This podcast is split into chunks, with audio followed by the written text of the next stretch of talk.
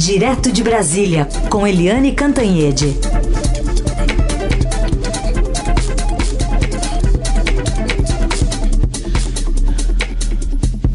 Oi, Eliane, bom dia. Bom dia, Raíssen, Carolina, ouvintes. Oi, Eliane, bom dia.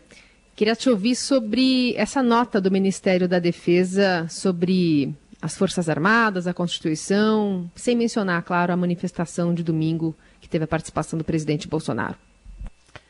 Foi uma nota, vamos dizer assim, que demorou, né? Porque demorou 24 horas, demorou umas 40 horas para sair, porque o presidente Jair Bolsonaro foi às manifestações pró-AI-5 e pró-ditadura militar, pró-golpe, no domingo de manhã, lá no setor militar urbano, contendo ao fundo o quartel-general do Exército. E a nota só saiu ontem. Ontem à noite, uma nota em que o ministro da Defesa, o general Fernando Azevedo Silva, diz que as Forças Armadas trabalham pela estabilidade, pela paz do país e trabalham de obedientes à Constituição. Essa nota se demorou tanto tempo, porque foi intensamente negociada. É uma nota cautelosa, mas uma nota dando aí uma resposta à sociedade. A minha própria coluna de hoje, cujo título é Chance Zero? Porque eu entrevistei o então comandante do Exército, general Eduardo Villas Boas, em dezembro de 2016, e ele me disse que as vivandeiras de quartéis, que o general Marechal Castelo Branco já falava lá em 1964, que batiam as portas pedindo para endurecer o jogo e tudo, e já estavam ali em 2016 pedindo golpe, pedindo ditadura, etc. E o então comandante Eduardo Villas Boas me disse que ele tinha uma resposta muito direta para essas pessoas. Chance zero. Chance zero de ter qualquer aventura militar. Né? As Forças Armadas são instituição de Estado, não de governo, não são reféns de um governo que vai e volta, entendeu? Vai, vem, governo, sai, governo, isso não tem nada a ver com Forças Armadas. As Forças Armadas são instituições de Estado e trabalham de acordo com a Constituição. Foi importante o general Fernando Azevedo Silva dá essa manifestação. Agora, de qualquer jeito, continua ali um mal-estar, né? E um mal-estar, um clima estranho. E aí a gente lembra que hoje é dia de Tiradentes, é o aniversário de 60 anos de Brasília, é também o dia que o Tancredo Neves, que foi assim o símbolo da reabertura política, do fim da ditadura militar, foi o dia que o Tancredo morreu. Ou seja, o Brasil tem que lembrar sempre a importância da democracia, a importância das liberdades, a importância dos direitos individuais e coletivos. E as Forças Armadas precisam sempre lembrar da imagem delas, de como é importante ter a imagem sólida, pró-democracia, pró-constituição, e também tem que ter cuidado com a divisão interna, porque se o bolsonarismo atiça os quartéis, isso dá um trabalho danado depois para os superiores, ou seja, para a cúpula militar. Essa quadra difícil que a gente está vivendo, além de pandemia, de mortes, de quebradeira de empresas, de quebra de empregos também, além de tudo tem isso, né? A gente ficar aqui tendo que defender a democracia a essa altura da vida e ter que falar que golpe militar nunca mais.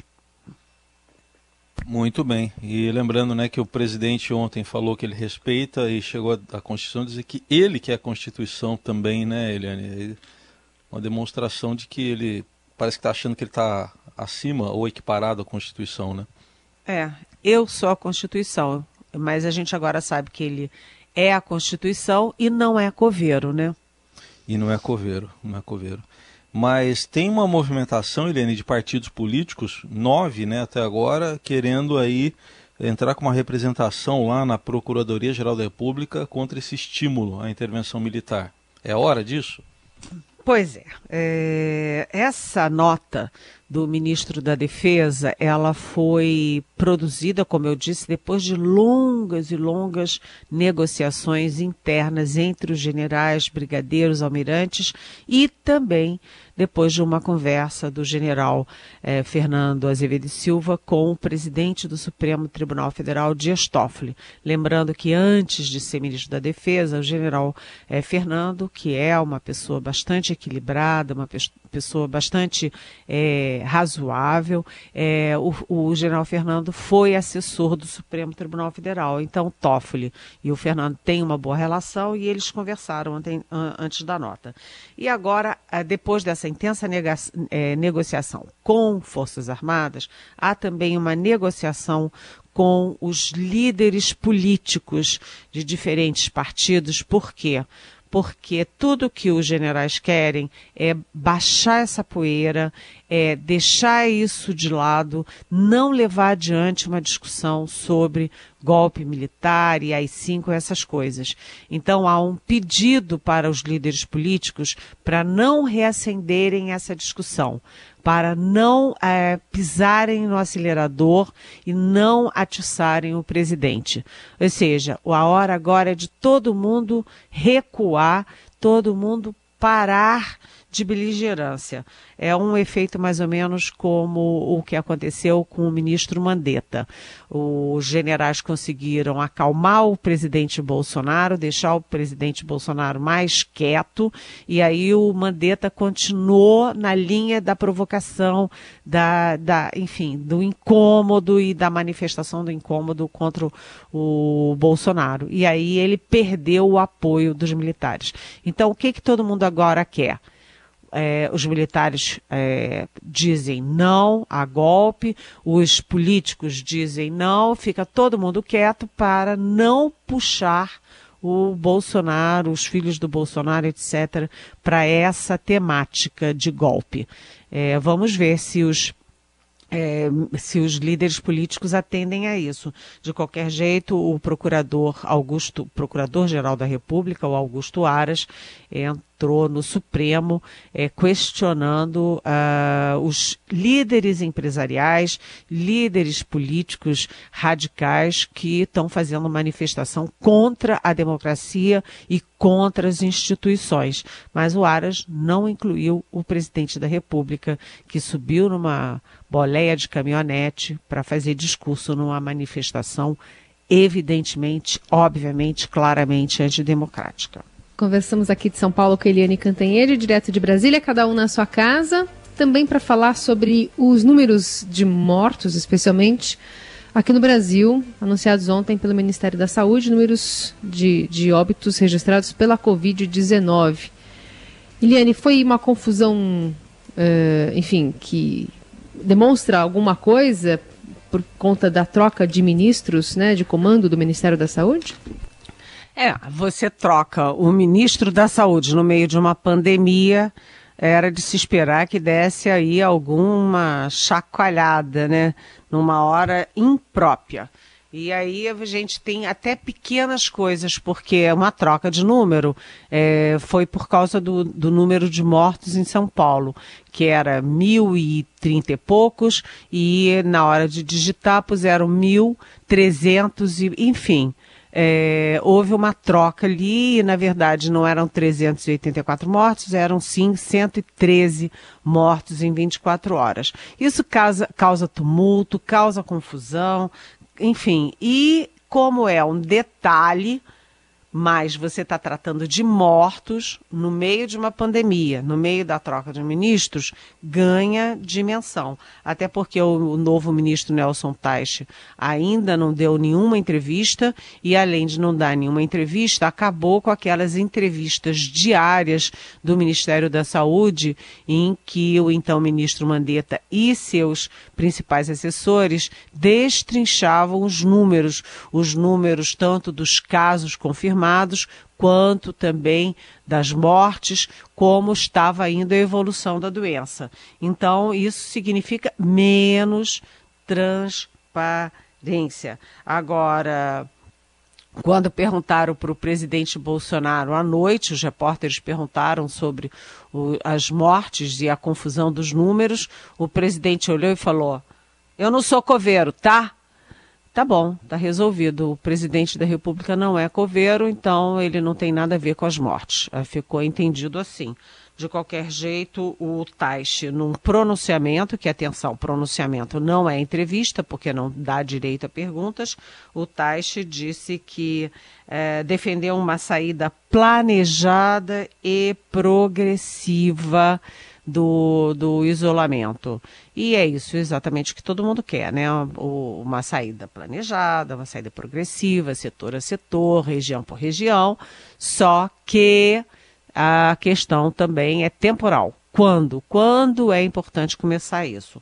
Em São Paulo, o governador João Dória calcula que já começa a bater no teto a situação em São Paulo. Aliás, agora o novo epicentro tende a ser o Rio de Janeiro, mas enfim, o Dória já anuncia que amanhã ele vai anunciar um pacote, um planejamento, um plano para começar a flexibilizar o isolamento social e o isolamento das empresas, das indústrias, do comércio, das lojas, etc. E ele anuncia amanhã, mas para começar a entrar em ação dia 11 de maio. Isso é uma boa notícia, porque significa que os números que o Dória tem são de que a pandemia está começando a arrefecer no estado de São Paulo, que é o estado mais afetado do país inteiro, e olha, põe mais nisso, né? E que agora ele pode começar a pensar em cuidar também e com alguma prioridade para a economia. Agora, enquanto São Paulo continua achatando, continua dando melhoras, sinais de melhoras, você tem situações muito graves no resto do país. E aí eu cito Ceará, cito Amazonas, Pernambuco, o próprio Rio de Janeiro. Por quê? O que se considera a situação crítica? A situação crítica não é nem o número de mortos, nem o número de casos, é a capacidade do sistema de saúde e dos hospitais de acolherem os pacientes, porque se você não tem leitos suficientes, não tem leito de UTI, não tem respirador, o que você faz com seus pacientes que vêm todos numa avalanche na mesma hora? Você tem que fazer uma escolha de Sofia. Quem vai e quem não vai para o respirador? Quem vai e quem não vai para a UTI? Quem vai e quem não vai ser internado?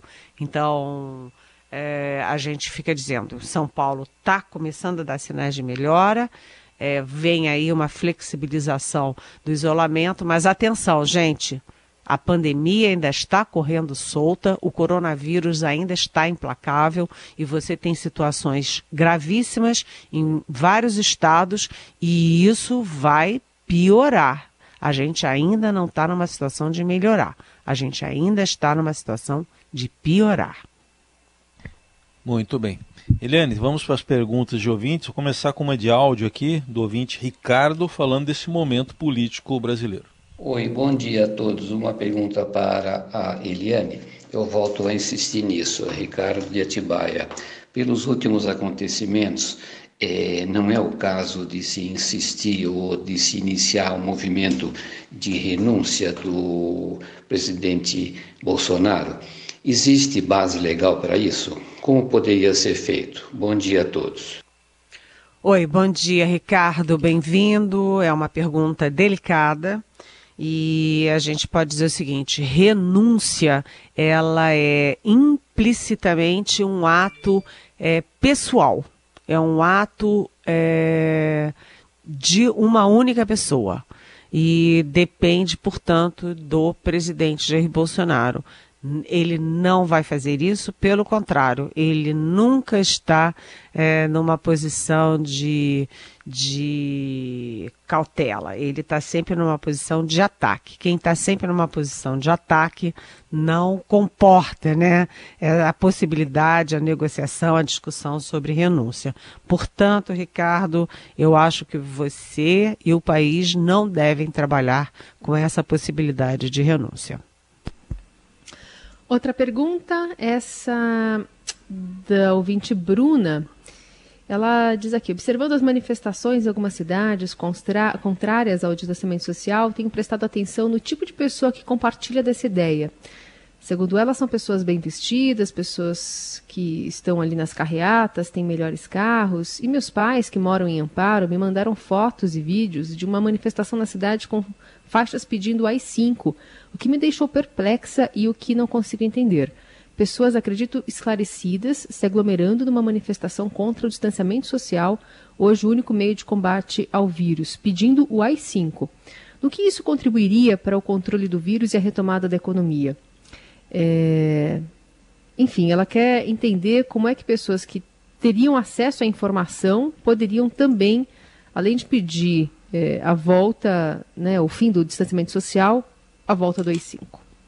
Oi, Bruna, bem-vinda. Você registrou muito bem.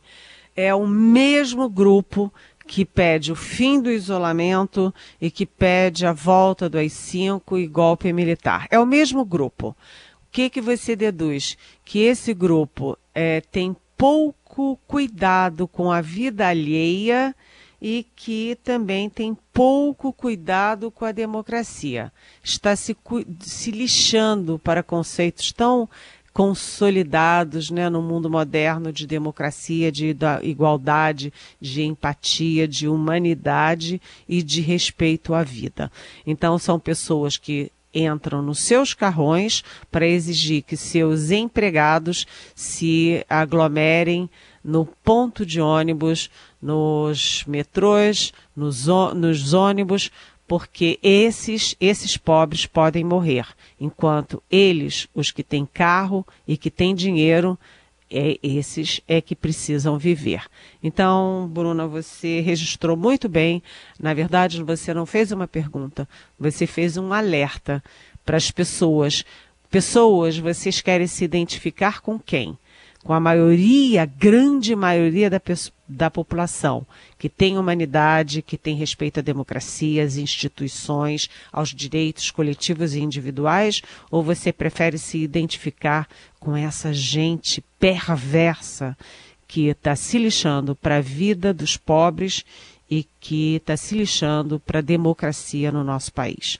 Ficou a pergunta no ar. Muito bem. A contradição entre pedir o fim do isolamento pelo direito de ir e vir e pedir o AI-5, que é justamente que tolhe o direito de ir e vir. Ô Eliane, tem uma personagem que a gente falou muito dela, né? Mas sumiu e teve um ouvinte que percebeu, foi uma ouvinte, a Madalena. Oi, bom dia a todos. Meu nome é Madalena Bernardes e eu tenho uma pergunta para Eliane muito difícil. Eu vou torcer para ela ser iluminada com a resposta. Eliane, cadê a Regina Duarte? Você sabe por onde ela está, o que acontece com ela? Você tem alguma notícia? Obrigada, viu? Bom dia a todos. Ufa! Olá, Madalena, bem-vinda. Você sabe que muita gente se pergunta isso. Cadê a Regina Duarte? A Regina Duarte estava sempre na mídia na hora em que ela estava conversando com o presidente Bolsonaro, aos sorrisos, aos abraços, e ela fez a posse, aí estava tudo bem. E aí todo mundo disse, ué, e cadê a Regina Duarte? Cadê a Regina Duarte é uma pergunta maior do que isso, cadê a política do governo para a cultura? Não sabe-se, não viu-se, e ninguém mais fala nisso. Então, você tem o presidente Jair Bolsonaro, ele já conseguiu demitir o ministro Mandetta, que era a grande estrela do seu governo nesse momento. Ele continua reclamando e espicaçando o ministro Sérgio Moro, que na verdade, era o grande mito no início do governo Bolsonaro. Não era o Bolsonaro, era o Moro, que o presidente continua também ali fustigando. Também agora eu já publiquei no sábado à noite no portal e depois no jornal impresso de domingo, que também entra na mira dos bolsonaristas, a Tereza Cristina, que é outro brilho do governo, é a ministra da Agricultura, respeitada, abriu canais com o mundo inteiro, respeitada no Congresso, respeitada na opinião pública, mas que sofre ataques de setores bolsonaristas. E aí você tem a Regina Duarte, que chegou dizendo que tinha carta branca, que ia fazer e ia acontecer. Quando ela falou isso, o presidente disse claramente, não, quem manda sou eu. Né? Então aí ele já cortou as asinhas da Regina Duarte ali, antes dela sentar na cadeira. E agora, do outro lado, Madalena, eu faço uma pergunta. E o ministro Weintraub, aquele Abraham Weintraub, que nunca apresentou um plano para a educação brasileira, que causou problema com a China, que causou problema com as universidades, que causou problema com o estudo de ciências sociais, que só faz ir para o Twitter falar besteira e falar errado e escrever errado. Esse é que era um problema, mas o presidente prefere atracar quem tem brilho, quem tem popularidade dentro do próprio governo dele. Muito bem, e se você quiser também fazer uma pergunta para a Eliane, fique à vontade, os nossos canais estão abertos, nas redes sociais, a hashtag Pergunte para a Eliane, ela sempre responde aqui na coluna, também na Rádio Dourado. Eliane, obrigada, boa terça, bom feriado, até amanhã. Bom feriado, e que aí o Tancredo fique como a imagem da democracia que a gente gosta e a gente quer e a gente exige. Bom dia.